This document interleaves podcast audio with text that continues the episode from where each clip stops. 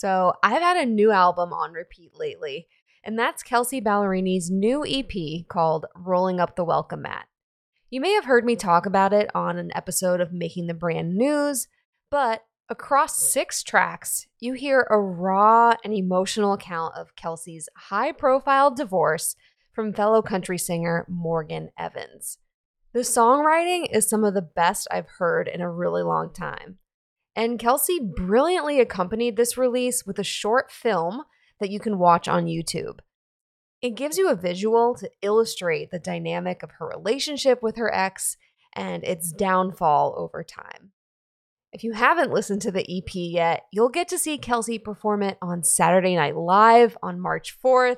And I just know that's going to skyrocket her career. I feel like that's when you really become mainstream if SNL calls you. But in the spirit of a divorce album, it's true that our biggest vulnerabilities make for the most compelling art. It's our setbacks and imperfections and authentic stories that help connect us.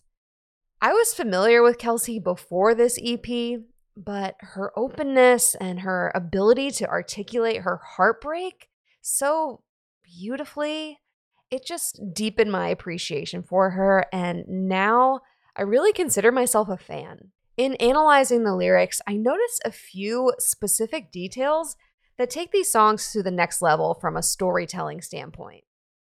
Kelsea drops extremely personalized lines. For instance, in track two, called Just Married, she mentions her dog's name, Dibs, which is named after her first hit single. We also learn her wedding date, December 2nd, also Britney Spears' birthday, and in another track, we seem to hear a snippet from one of her and her ex's therapy sessions. She also reveals a story about a night that she slept on the couch and how the next day she and her ex were faking smiles on the red carpet at an award show.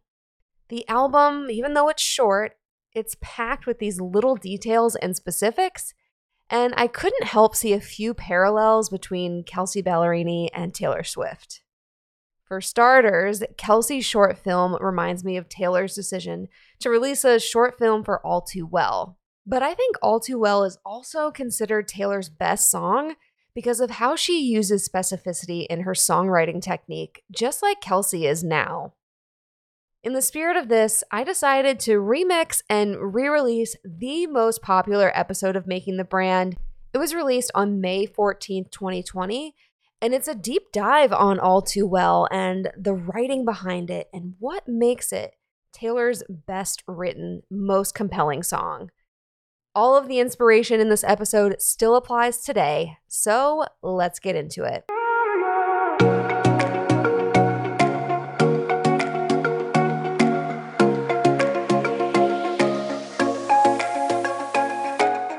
Welcome to Making the Brand, the podcast where marketing and pop culture collide. I'm your host, Brianne Fleming. I can't wait to chat about brands, boy bands, and everything in between. Because brands who have a pulse on pop culture can create adoring fans of their own. During a performance for NPR's Tiny Desk concert series last year, Taylor Swift addressed something I've known for quite some time her best song is All Too Well. Several media outlets have ranked Taylor's songs over the years, and All Too Well is almost always at number one.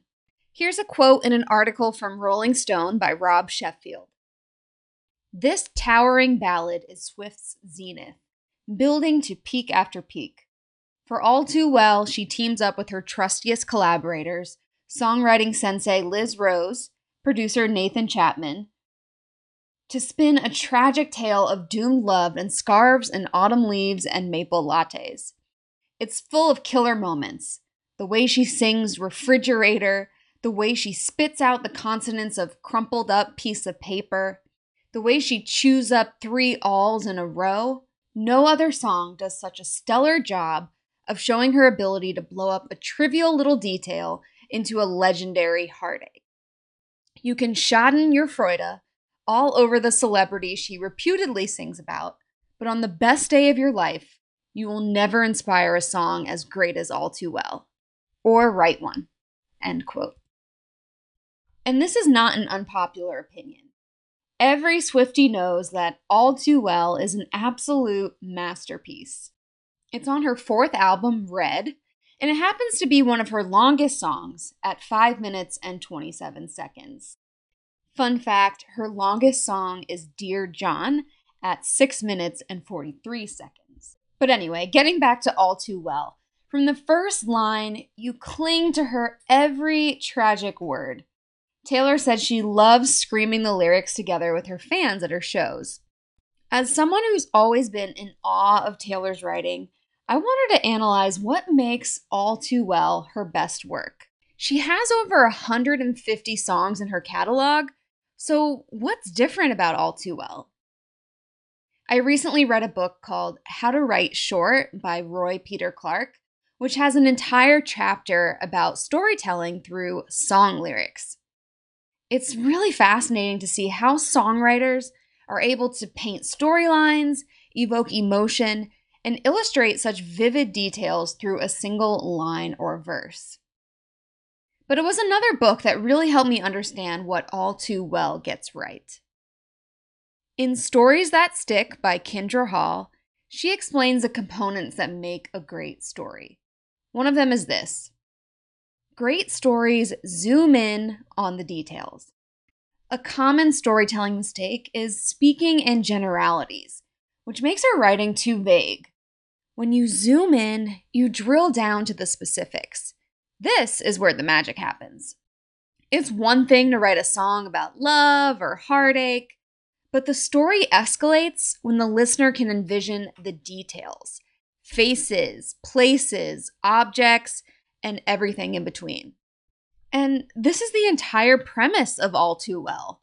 The title itself speaks to how Taylor remembers specific moments of her relationship all too well.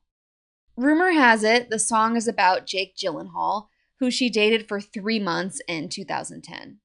Right from the first verse, Taylor sets the scene and tells us about a scarf that she left at Jake's sister's house. Take a listen.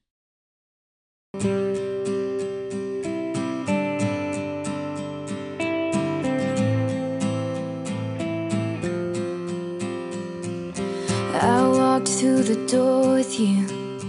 Air was cold, but something about it felt like home somehow. And I left my scarf there at your sister's house, and you still got it in your drawer, even now.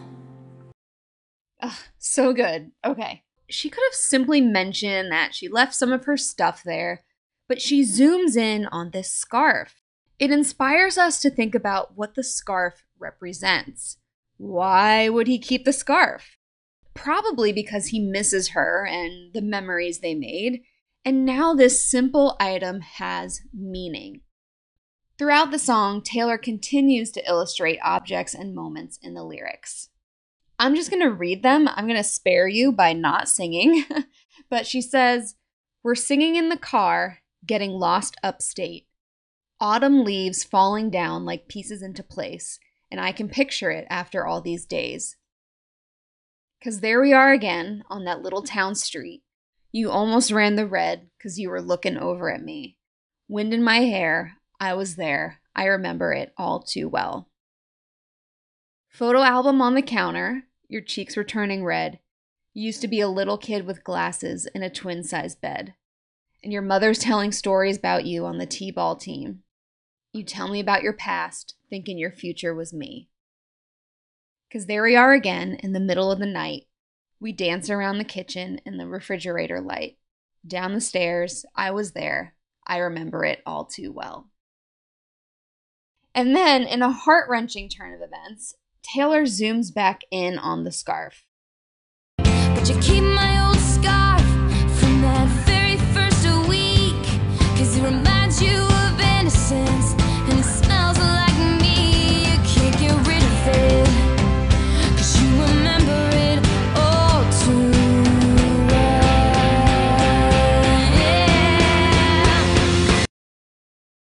Again, it may seem like a small detail, but the scarf adds so much color and context to this love story.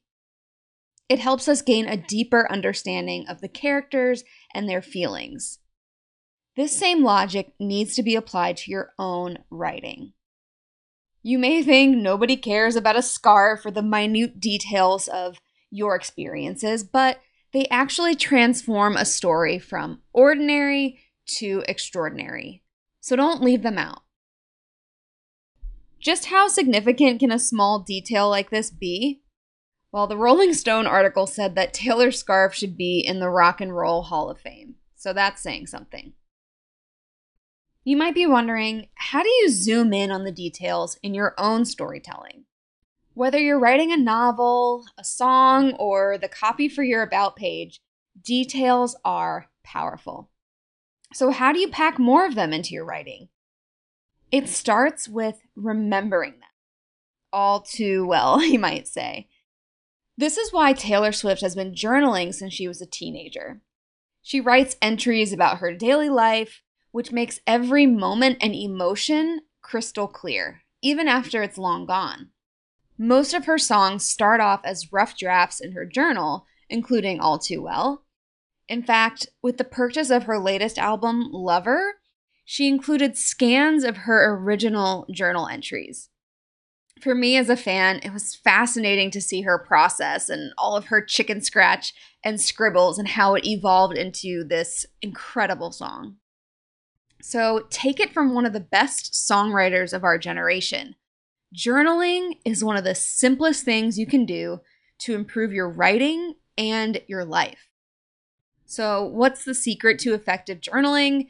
If you're anything like me, you might have a bunch of empty notebooks lying around your house. I've picked up journaling many times in my life, but it never stuck. I'd get super excited and write every day for a week and then get distracted and move on to the next thing. That all changed when I received a journal as a gift for my 30th birthday. I hadn't documented my 20s the way I wanted to, or maybe that's a good thing now that I think about it, but my 30s would be different and I've been journaling pretty consistently ever since. So, here's how to make your journaling habit stick. First, get a journal you like. This is another small detail that makes a big difference. I felt so uninspired to journal in ratty spiral notebooks and composition books that were lying around. There are so many beautiful journals that suit your personality and get you in the mood to write. There's different styles, colors, formats. You can choose one that is ruled with lines or completely blank. It's all up to you, but it starts with a journal that you like. Next is do it your way.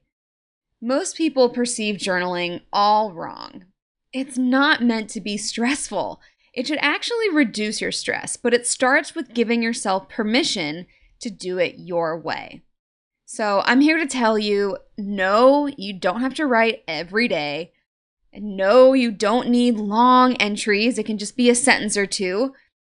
And yes, you can draw and add stickers and lists and check boxes and do all the things that make it yours. Have fun with it and do it in a way that is therapeutic for you. Lastly, set a trigger. If you really want journaling to be a habit, you need to keep your journal in sight and incorporate it into your routine. Maybe you keep it next to the coffee maker, so as you sip your morning coffee, you're journaling. Or after you make your bed, you place it on your pillow, so at the end of the day, before you get in bed, you know that you have to write. Attach your journal to something else that you do every day so it remains top of mind. If you're still not sold on journaling, here are some of my favorite quotes that may inspire you. A personal journal is an ideal environment in which to become. It is a perfect place for you to think, feel, discover, expand, remember, and dream. That's by Brad Wilcox. Here's one by Jen Williamson. Journal writing, when it becomes a ritual for transformation, is not only life changing, but life expanding. This one is short and sweet by Jessamyn West. I love it. She says, People who keep journals have life twice. And lastly, Here's one by Kay Walking Stick. She says, Journal what you love, what you hate, what's in your head, what's important. Journaling organizes your thoughts, allows you to see things in a concrete way that otherwise you might not see. Focus on what you think you need to find in your art. And I love that one because it talks about how journaling can influence your art. And it really does. It does for Taylor Swift, and it can do it for you no matter what your profession is or how you want to apply it. It's just going to help you become a clearer thinker and remember those details so you can zoom in and tell a better story. If you're a fan of this podcast, be sure to subscribe, or better yet, leave a review. For marketing wisdom with a pop culture twist sent straight to your inbox, sign up for my newsletter at briannefleming.com slash newsletter, or find me on Twitter at brianne2k. As always, thanks for listening.